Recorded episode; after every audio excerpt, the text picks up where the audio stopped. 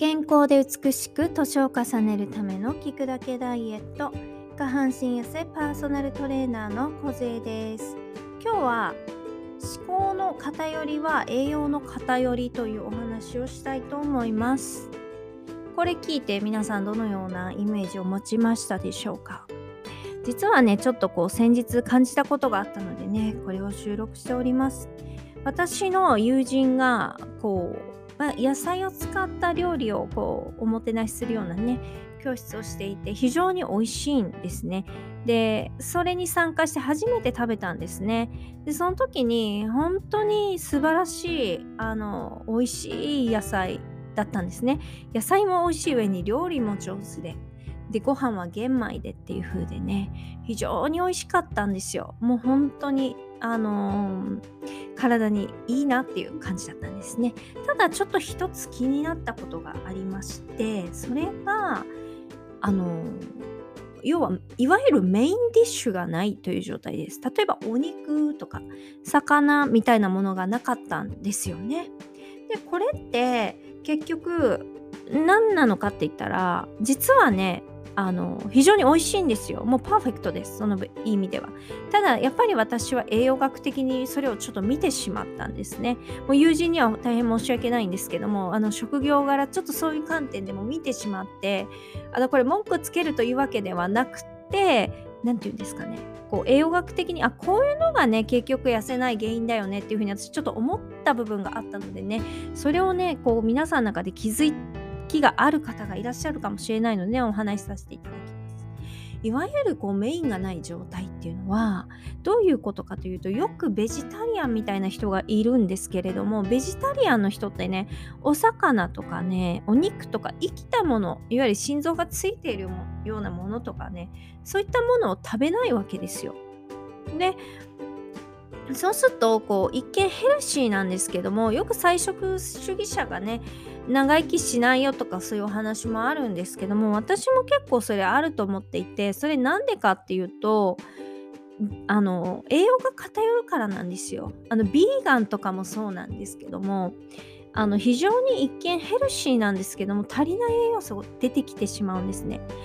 これ特にねお肉食べないってなると、お魚だとギリギリセーフですけど、お肉食べないってなるとなかなかサプリ以外で補えないような栄養素がいくつか出てきてしまうんです。特にお魚やお肉を食べない人となるとさらに偏ってくるんです。で健康でいたいとかね、あとは動物のものを食べるのが嫌とか、そういろんな考え方があるんですけども、やっぱりそういった偏った思考になると栄養もどうしても偏ってしまうんです。で実はうちの主人が一回ビーガンに挑戦したんですよね。それはアメリカの映画の中で非常に何て言うんですかね、悪い環境の中で育った鳥とか豚のね、そういったドキュメンタリーを見て、もうこんなことが起きるならもう動物なんか食べちゃダメだっていう考えになって食べれなくなってしまったんですよ。でも卵から、卵はギリ OK にしてたかな。もうほぼビーガンで、私が大変だったんですよ。結局ハンバーガーも食べないから、キビを煮てね、ハンバーガー風みたいなものを作ったりとかね、一時期そのビーガン料理で、子供はそんなの嫌がるから、ビーガン料理プラス子供たちのご飯ということでね、非常に負担がかかったんですけど、体にいいし、悪くないよねっていうことで始めたんですけど、料理も大変だし、主人が言ってたのはどうしてもビーガンになると足りない栄養素が出てくるから、そこをどうしようかっていうことは言ってました。で結果的にですよ、今やってないんですけど、それなぜかっていうと、たまたまだと思うんですけど、一回ちょっと主人運ばれたんですね、救急車で家で倒れて。でそういうことがあって、主人の中で、関係性があるかないかわからないですけども、いやああいうことやったからかなみたいなこと言ったんですね。私結構それを思っていて、でやっぱり偏っているとね、一見ビーガンとかベジタリアンとかね、いいような体にいいようなイメージあるんですけども、実は私そうではなくて、普通の食事するのが一番いいんじゃないかっていう結論にたどり着いているわけですね。たまにビーガンとかのビーガン食とかね、例えばそういうベジタリアンの食事とかね、あと何でしたっけ、マクロビとか全然いいと思います。それを否定するわけではないですけども、ずっと続けるのとはやっぱり料理する人とか生活の中で困ってしまうことがあるわけですよね。なのでこうなんていうんですかね、そういった環境に置きやすい人はいいですけど、家族がいたりするとできなかったりとかね、自分が料理する時間がないってなると難しいわけで、でまあそのね、友人が作っていただいた美味しい食事を食べた時にやっぱメインがなかったんですね。で一応メインはその納豆のなんかその要は加工なんていうんですか、藁に入っているような納豆ですね。ああいったものをこうメインにしてちょろっとあったんですけども、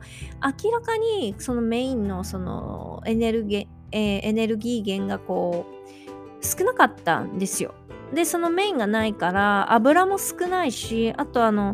ご飯の量も玄米と豆がこう似たやつだったんですけども、ちょろっとしか入ってないんですよね。で一応おかわり自由だよって言われたんで、私ちょっと2杯食べたんですよ。でも実は全然足りなくて、おそらくご飯の量としては1杯 100g もないような状態だったんですね。で私のダイエットの基本としては炭水化物をしっかり取るっていうところがあるので、まあ、明らかに足りてないよねって。で周り、あと他に3人いたんですけど、全然足りてるよみたいな感じだったんですね。で私からすると明らかにカロリー不足、エネルギー不足だったんですよね。でこれで多分この食事をして痩せることはないなって思ったんです。それは明らかにメインディッシュが足りないんですね。例えばビタミン B とか、あとその魚から取れるような油とかね、そういったカルシウムとかそういうものが非常に少なくなってくるわけですよ。なので動物性のものを避けていくのはいい悪いことではないんですけども、やっぱり過剰にこう偏った思考になるとやっぱり栄養も偏ってしまうんですよね。でそこが私ちょっと気になったところで、とっても美味しいんだけど栄養学的に見るとは思ってしまったんです。なのでよくあるんですけども、ダイエットしたいからご飯抜いて野菜ばっかり食べてるよっていう人とかね、あとその糖質は少なくして、とにかく現代人はタンパク質足りてないからタンパク質を多く取るよとかね、結構こうなんですよね、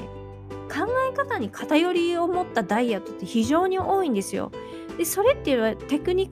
カル的にやりやすいんですよね。確かにこれを増やせばいいっていう風なんで、全体のバランスを考えた食事って実は一番難しいんですよ。だからみんなやりたくないし、なんか分かりにくいからやらないんですけども、やっぱりね、その偏った考え方になっちゃうと絶対に栄養偏ります。なので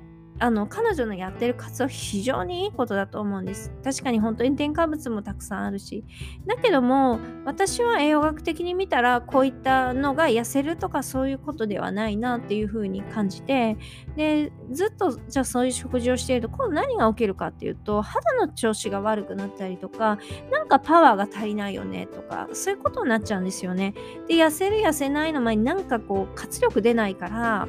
ダイエットする意欲もないよみたいな人もやっぱ増えてくるわけですよ。なので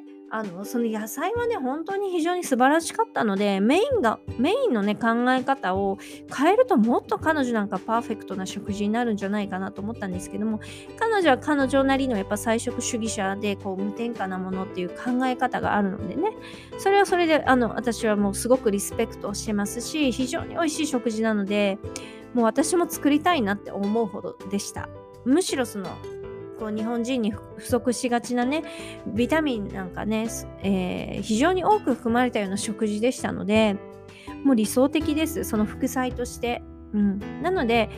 それはそれで健康としては肯定的な考え方なんですけども、やっぱそういう風にそういうものがヘルシーだっていう風に偏った認知をしてしまって、それを3食食べていると自己満足でこう栄養は確かに取れていると思います。悪いものではないんですけども、ただ全体を見るとね、栄養バランス悪くて体調悪くなりやすいよっていう人とか結構いるんですよね。なのでもしこの中に炭水化物抜いてるよとか、タンパク質多めだよ、野菜だけ多めに食べているよ、夜だけ糖質抜いてね、で野菜だけ食べているよとかね、そういう人とかが結構痩せにくかったりするんですよ。でそれは別にあなただけではなくて他の人も多いんですよ。今どうでしょう、90% くらいの女性はそういう食事してると思います。それぐらいなので、別にそれがいいとか悪いとかじゃなくて、私はやっぱり気づいてほしいなって思うんです。なんで痩せないのって、どんどん食事を減らしていったりとか、野菜だけの食事とかね、そういうことをしたがゆえに太っている人って実はいっぱいいるんですよ。なので、そういった間違ったダイエットっていうのが当たり前のように SNS に流れていたりするのでね、なんかこう気づきになるようなね、お話だったらいいなと思って、今回このね、思考の方よりは栄養の方よりという内容でお伝えさせていただきました。はい、聞いていただきありがとうございます。